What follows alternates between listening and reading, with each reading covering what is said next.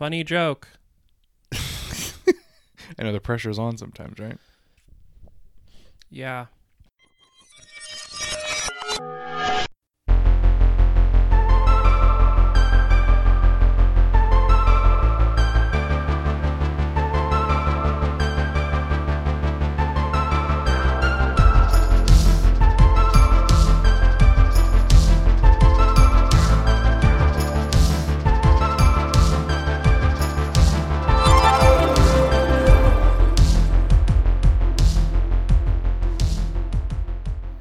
Hi, this is Cody Degalorians. This is Neil Degalorians. and welcome to another episode of Bearded Fruit. Yay, twice in a row. Yeah, I We know. did it. We did it. We're we're a profiling courage. We're Welcome to season 12 of Bearded Fruit. yeah, we're uh we're so once again we're back. Uh it is still um stay at home quarantine time here in Connecticut.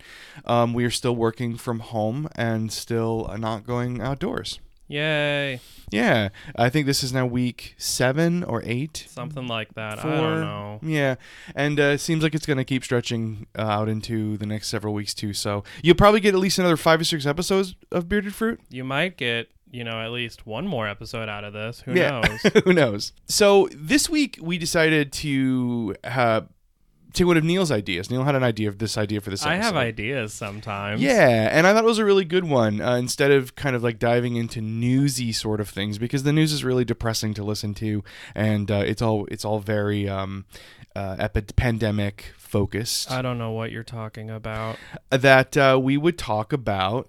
Our first times. Yeah, our first But- times. I was thinking a lot about just like how there are lots of first times when it comes to just being a human in general, but also being queer. There, there are all sorts of different kind of first times we can look at. We might talk about the sexy bits, but we'll also talk about really boring stuff. So um, we've got like five different sort of first times. And I guess we'll just dive into them and share our first time experiences and and uh, probably be funny. I because I'm thinking of these. I know a couple of these are sort of embarrassing for me. So um, Mhm. it'll be fun times. okay. So the very first one is your first queer friend. And when when thinking of this, I was thinking like before you were out. You know, if that was even a thing In the time before, in the in the dark times. back in the Middle Ages. Yeah.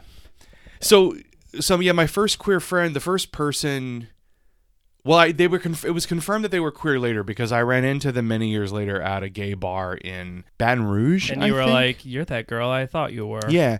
So my very first queer friend was his name was Rondell. So Rondell was, uh, and this was like in, I guess elementary school was maybe when I first met him, but we didn't really become friends until middle school. Rondell was a part of a little kind of um, outcast nerd group with me and another guy named Jesse, and so it was the three of us, and we were kind of band nerds, uh, but also academic nerds, and uh, nobody really liked us terribly much, and um, so we would all kind of hang out at, at our middle school. There was the the playground was like really really huge. But we had all these trees, and there was this tree that was kind of across a little ditch. I grew up in South Louisiana, so we had ditches in our schoolyard. So across this little ditch, it was near a fence, and it was like uh, nobody came and bothered us over there. So the three of us would go hang out. Yeah, we were we were outcast. Nobody liked us except for each other. Rondell was my first my first queer friend. What what what about being in middle school? Did you know outside of being confirmed later that he was queer, was there anything about your relationship that kind of established this person is queer and that's okay or or something like that like like how, how did you know what did you experience with him that that made him because what i'm thinking is like the first person this, this question is, is more so focused on like the first person who was like queer and in your life at the same time Yeah, that would be Rondell. Yeah. So I guess like how did I know?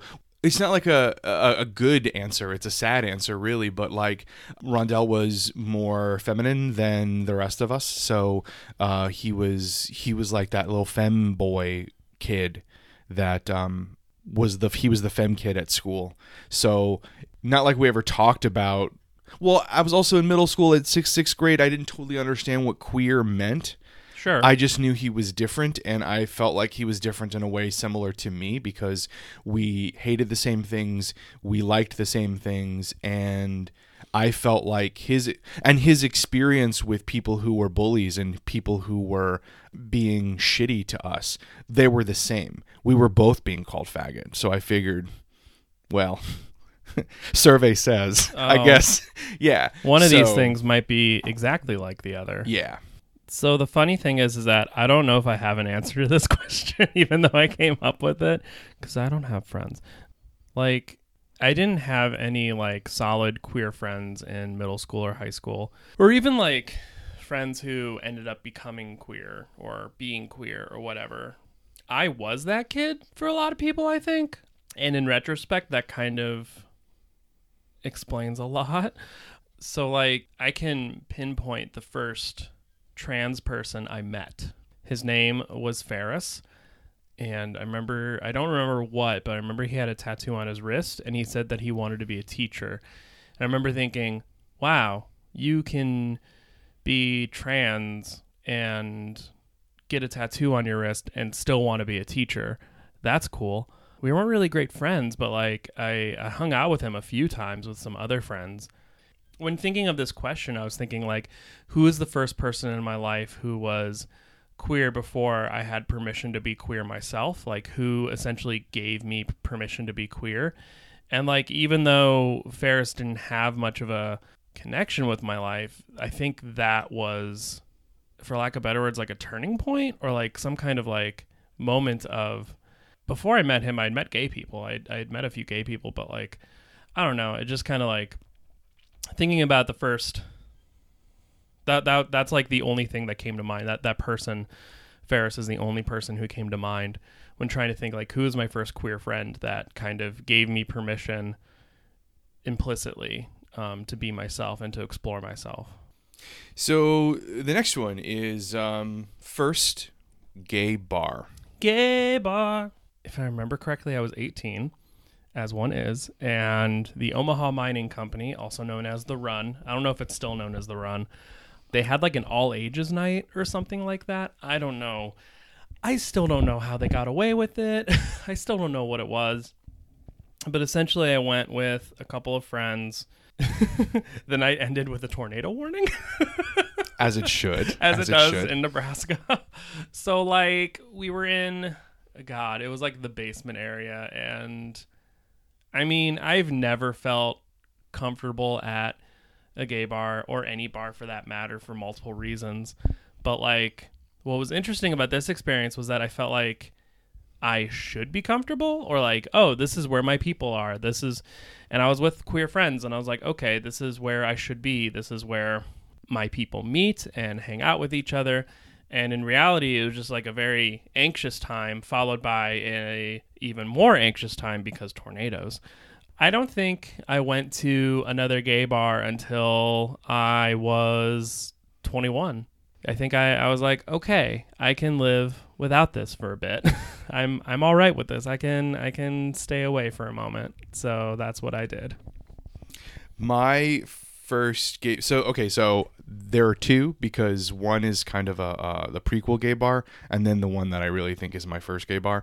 So the first, the prequel bar, I was taken to a place called the Blue Note, uh, which is, and I grew up in South Louisiana, so it's a South Louisiana bar. It's called the Blue Note, and I was taken there by my friend Todd and uh, my friend Randall. They thought it would be fun if we all went to the gay bar. None of us, I think, well, Todd was out. The other two of us, maybe not so quite. And it was, uh, it was literally like every gay bar that has ever existed. It was tiny and dark and mostly black thing, like black walls and everything was really dark. And the music was crappy. And I had a couple drinks and it was really crowded.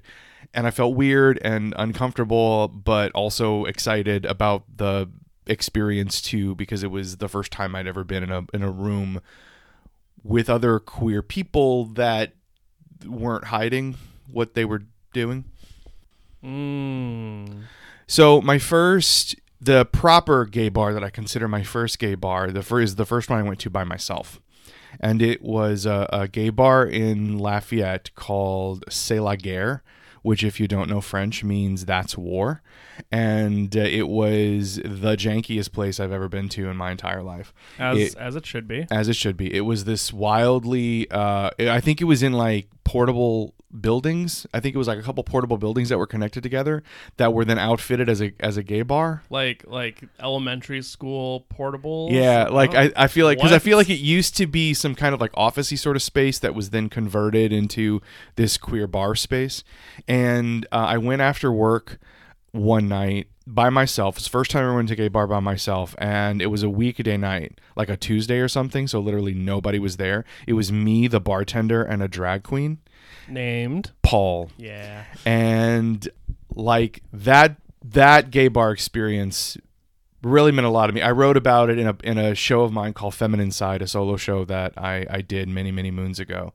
But um, it was the first time I I sort of lived in the in the world as an openly queer person, and I sat down next to Paul. Well, I didn't sit down next to Paul. I sat down across the bar, but then Paul made me come and sit next to her to him, and then we talked. It was the first time I had like a real conversation with uh, a queer person who wasn't my contemporary and who wasn't a friend of mine in another way, and we just talked about like our lives. I told him that I was like in the I was still in the closet kind of and uh, but not maybe not quite but I, maybe I was gay but I wasn't really quite sure even though I was totally sure and Paul told me about his straight boyfriend who wasn't treating him right and and it was this um it was actually like a like a it was a scary but really lovely experience. Poor Paul. Yeah. I hope yeah. Paul's okay. I hope Paul's okay too. Paul probably is no longer with us. Consider he was he was a lot older than me, so I would suspect that Paul is maybe not with us anymore because it's been a good it's been a good it's been a good couple days since I've been out. Uh, but uh, yeah, very formative experience over at C'est La Guerre. you want to talk about fucking? Let's talk about yeah, let's talk about fucking. Um, so the, this next first is uh, first time sleeping with another man. Okay, so actually, my stories start to tie together. My queer life is an interwoven Tapestry. Afghan, a tapestry of an Afghan of tales. Um, okay, so the first guy I ever slept with was Todd, who took me to Blue Note, the Blue Note. Um, I I wasn't living at home at the time. I was living elsewhere, and um, Todd and I were hanging out, and uh, we we we were drinking because that's a thing that I did almost in, like incessantly when I was a young person. And it's also Louisiana. it's also Louisiana. It's that's what a you do. cultural thing. It's what you do. Todd came over to hang out at my at where I was living. He took my bed, and I agreed to sleep in uh, in the on, the on the floor in the living room because I was you know being a proper proper Southern, I was being a proper Southern lady and uh, be very respectful. But I really wanted to to have this first time experience, and I wanted to do this, and I was I was into Todd, and he was a nice guy. And so, like in the middle of the night, I got up and I went to my room where he was sleeping and asked if it would be okay if we shared the bed. And then we did. And it was a water bed, mind you. you. shared the bed. yeah, it was a water bed That too. sounds awful. Um, no, it was actually kind of great. And so then we we slept together. The- He was the first person, the first the first person I ever slept with, and um, I had sex with.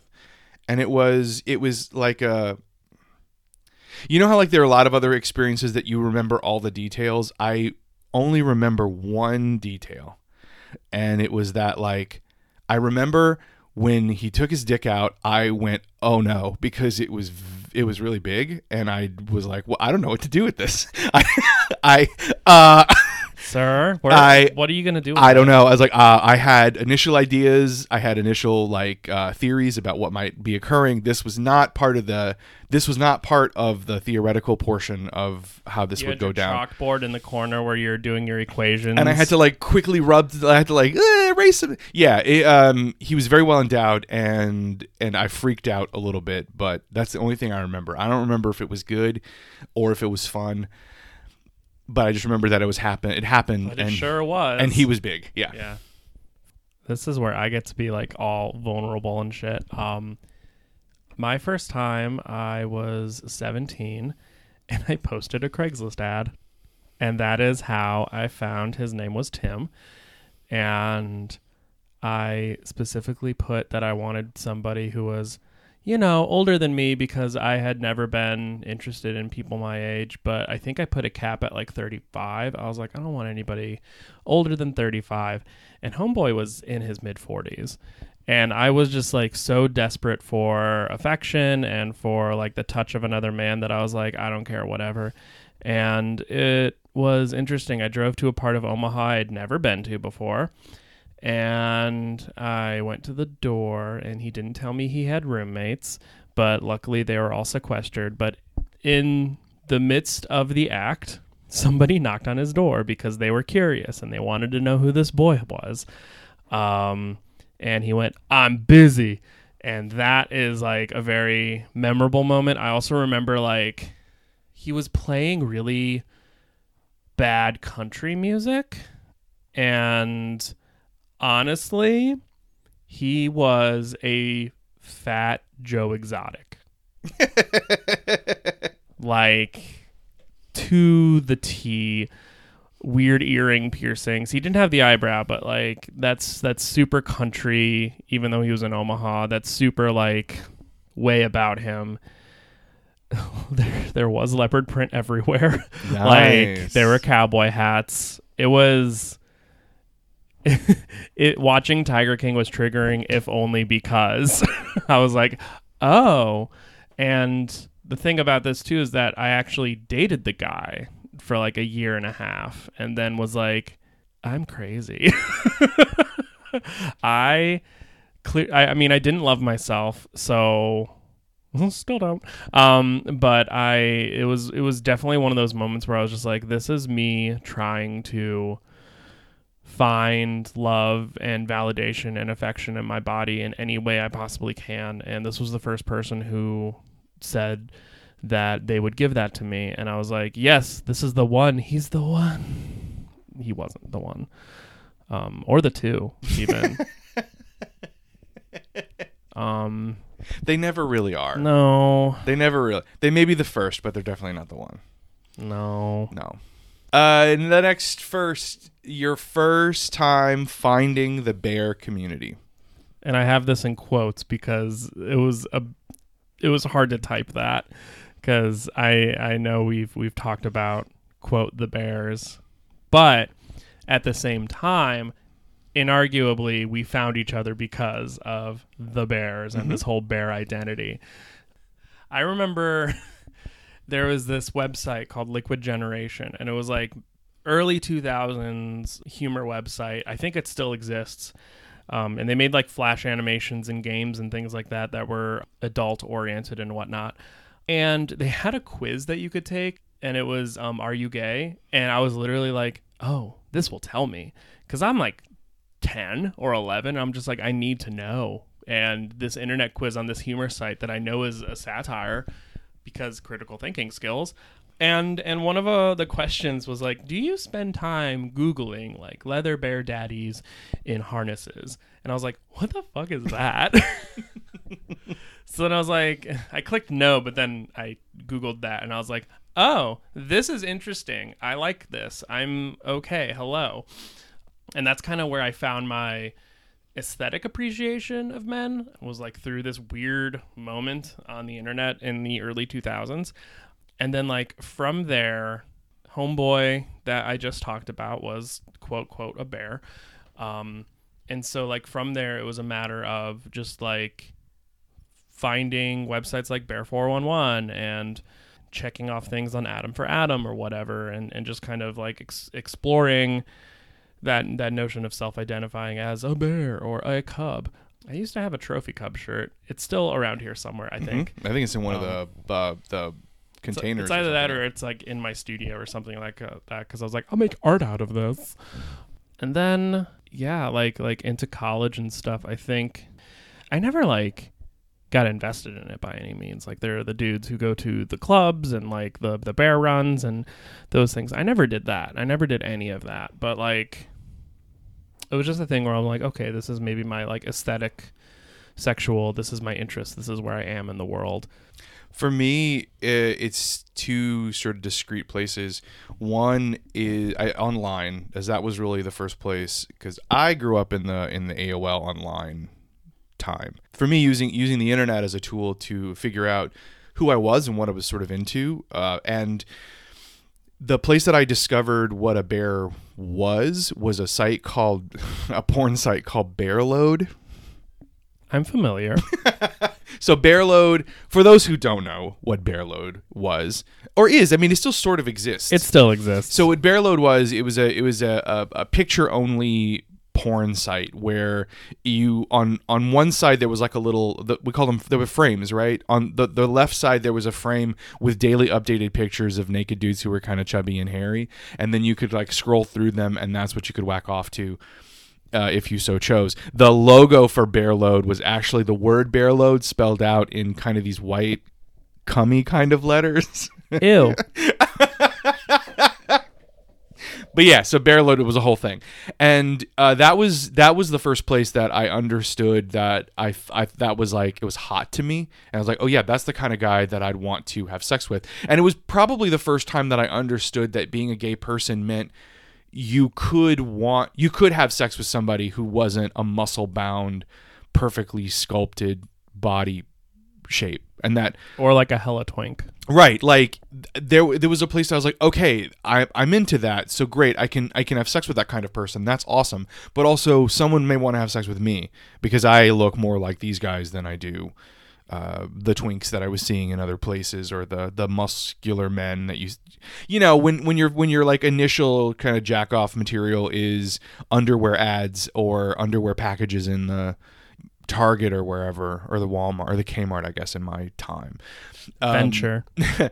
then you know you you you you form this idea that that's who you're going to have sex with, and that's who you have to sort of be or find. And Bearload was the first place that I found um, other kinds of guys, and it was great. I have a more embarrassing website. hmm Bear or not. And it would show you a picture, and you can rate it one to ten whether or not the picture was showing a bear.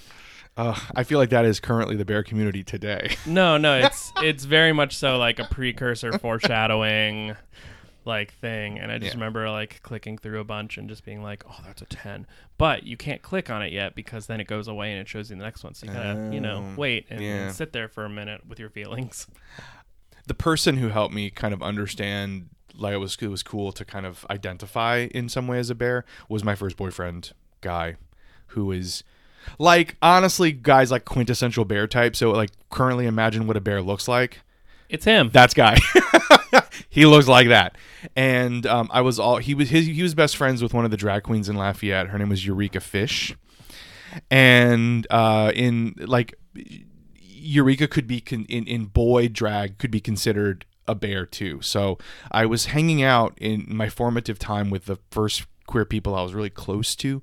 They were also bears and they were also like comfortable in their bodies and um that was good times. then they were comfortable in your body. No, neither was. Oh, Yeah. well, then you were comfortable in their body. Uh, I think yes. That I think that'd be correct. it was. I mean, I wasn't actually saying penetration. I Mhm. was just saying, you know, sex happened. But Yeah. Whatever. Yeah. Okay. Bye. So the last one is first time coming out to a colleague. Now I want to I'm going to take a different approach to this one because um, if you listen to the podcast or know me in life, you know that I have multiple queer identities and coming out experiences. And so this one, I don't remember the first time I came out as queer to a a colleague. I feel like I was always kind of out to people. Uh, but the first time that I came out to colleagues as an ace person, asexual person. So if you don't if you don't know, I identify uh, on the asexual spectrum. I kind of primarily identify as gray sexual, but uh, What?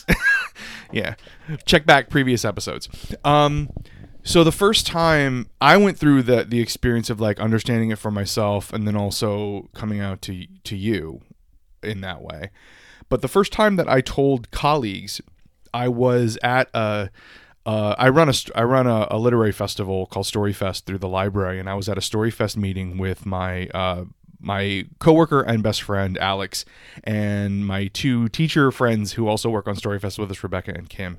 And I don't know what we were really talking about or whatever, but there was a an entry point into the conversation to share that I had recently come out as asexual, and I was super freaked out about it because I thought they were going to think it's weird or it was going to kind of kill the mood or anything. Uh, but I took it and I came out to them as as being on the asexual spectrum, and they were incredible. They asked a couple of questions. They were super supportive and. Um, uh, they're just awesome. And if you if you know me at all, or if you've listened to the podcast, you know that I hold my my male friendships in incredibly high regard. Those friendships mean a great deal to me, and uh, I don't think I've ever had a better friendship than I have ever had than I have with Alex. And to have my best friend be really cool about not only me being queer, but also to like create a supportive space for me to also be ace and i feel like like i could be anything maybe not a serial killer although but i think you might find that cool That would be on brand. that'd be kind of on brand but like it it it, uh, it was nice to go to to where I hoped would be my safest place or one of my safest places and have it be exactly what i hoped it would be and my friends provided that for me and that was very cool My story isn't nearly as interesting at all. It's very boring. It was um, orientation week, my freshman year of college, and this was before I was at UNL. So I was at the Milwaukee Institute of Art and Design, and I forget how the conversation came up, but somebody was like, "Oh, you must have a crush on her then," and I was like, "Actually, funny you mentioned that because no." It's really embarrassing to say now, but like I used to pass and used to like strive for passing. I think most most people can uh, identify with that. But like I used to be I'm not like one of those other girls. I just I'm not like those other gays. I like rock music and I'm just like not like one of them. So like people legitimately didn't believe me for a minute because of the kind of mask I was wearing and so even in coming out people didn't necessarily believe me. They thought that I was joking which was very interesting because I was like insistent no, like I've had penis in my mouth, but like it, it, it was just like a very I remember at the time thinking like haha I did it. I'm doing it. I'm fooling people. But like looking back on it now it's just kind of like I'm at this moment right now in my body where I'm like I want I want people to visually know. Like I want people to see me and be like that's a homo Maury so it's it's very interesting like the different relationships I have with my queerness now that I did then. It was just like one of those things where it's just like, oh no, I'm a unique special snowflake because I'm not like other gays. So um, that is something to revel in, as well as the safety that passing provides. So that's my boring story. You have like a whole touching, you know, like friendship, Monsters Inc. moment. And I have just like a, eh, people didn't believe me. Okay, but uh, those, to be fair, I'm also a writer, and I do have a tendency to take my boring life and turn them into fairly compelling narratives. It was 2008. You know, like I can Milwaukee's take the, third ward. yeah, like I mean, I, the, to some degree, I can take. I'm just like like I'm a writer, so I'm just like better at speaking than you, and I'm just like better at putting words together than you. No, so like it really sucks to be you when it comes to talking. Well, I'm glad I didn't have to say it. Mm-hmm. At least it's out there now. What I think is kind of fun about talking about uh, first times is something that we've we've talked about on previous episodes around the notion of coming out, but I think it's true about first times too. That for for for queer people, it for some of these there is really like only the first time, but for some of them the first time happens over and over and over again because we live in this world where our default assumption is that other people are straight or at least straight other people assume that our default is always straight. And so, while while there maybe is never a first time sleeping with another man, like coming out to a colleague, that's a first that happens over and over and over and over and over again. Well, I remember the first time that I was referred to as your husband to a child.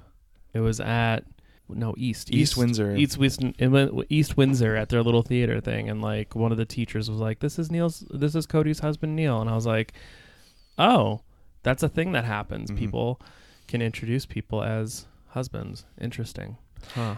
And I think it's also it's also valuable to remember that you know even throughout your life you continue to have queer firsts again and again. There, I, I th- I'm thinking of like coming out as Ace. I ha- I've had this entire whole experience again that I originally had in my 20s for something else, but now I'm not in my 20s. I'm in my mid 40s now. I've got Um, an entire whole experience for you. I'm. Yes, I'm. I'm sure you do. But did you miss the part that I missed? What? Sorry, Uh, did you miss the previous sentence? I. Did you miss the last chapter? I must have wholly disregarded it. I suppose so. And on that pun, that's that's it for this episode of, of Bearded Fruit. As always, we are incredibly grateful for your continued support of the podcast. We hope that you keep listening, and we hope that you spread the word. Spread, please spread the word about Bearded Fruit to your friends or other other people you think who would enjoy the podcast. You can now listen to Bearded Fruit on Spotify. You can also listen to us on Google Play Music, and you can continue to find us on iTunes as well. Find us in any of those places. Subscribe to the podcast, share the podcast, and find us online. You can uh, find Bearded Fruit on Twitter at Bearded Fruit Pod. You can find me on Twitter at C Daigle Orions. I'm just Neil makes things. And you can head over to the Bearded Fruit website, which is beardedfruit.com. Say hi to us. Let us know that you're listening. Uh, send us your first time stories. We'd love to hear them. We would love to hear Send them. pictures. Send pictures from Bearload. Thanks so much. no, please don't send. I don't know. Maybe do. You can send. I don't me- know. you can Surprise us. Surprise us. if you are over the age of 18, send us whatever you want. Surprise us. All right. Well, thanks so much for listening, and we will see you on the next episode. Bye.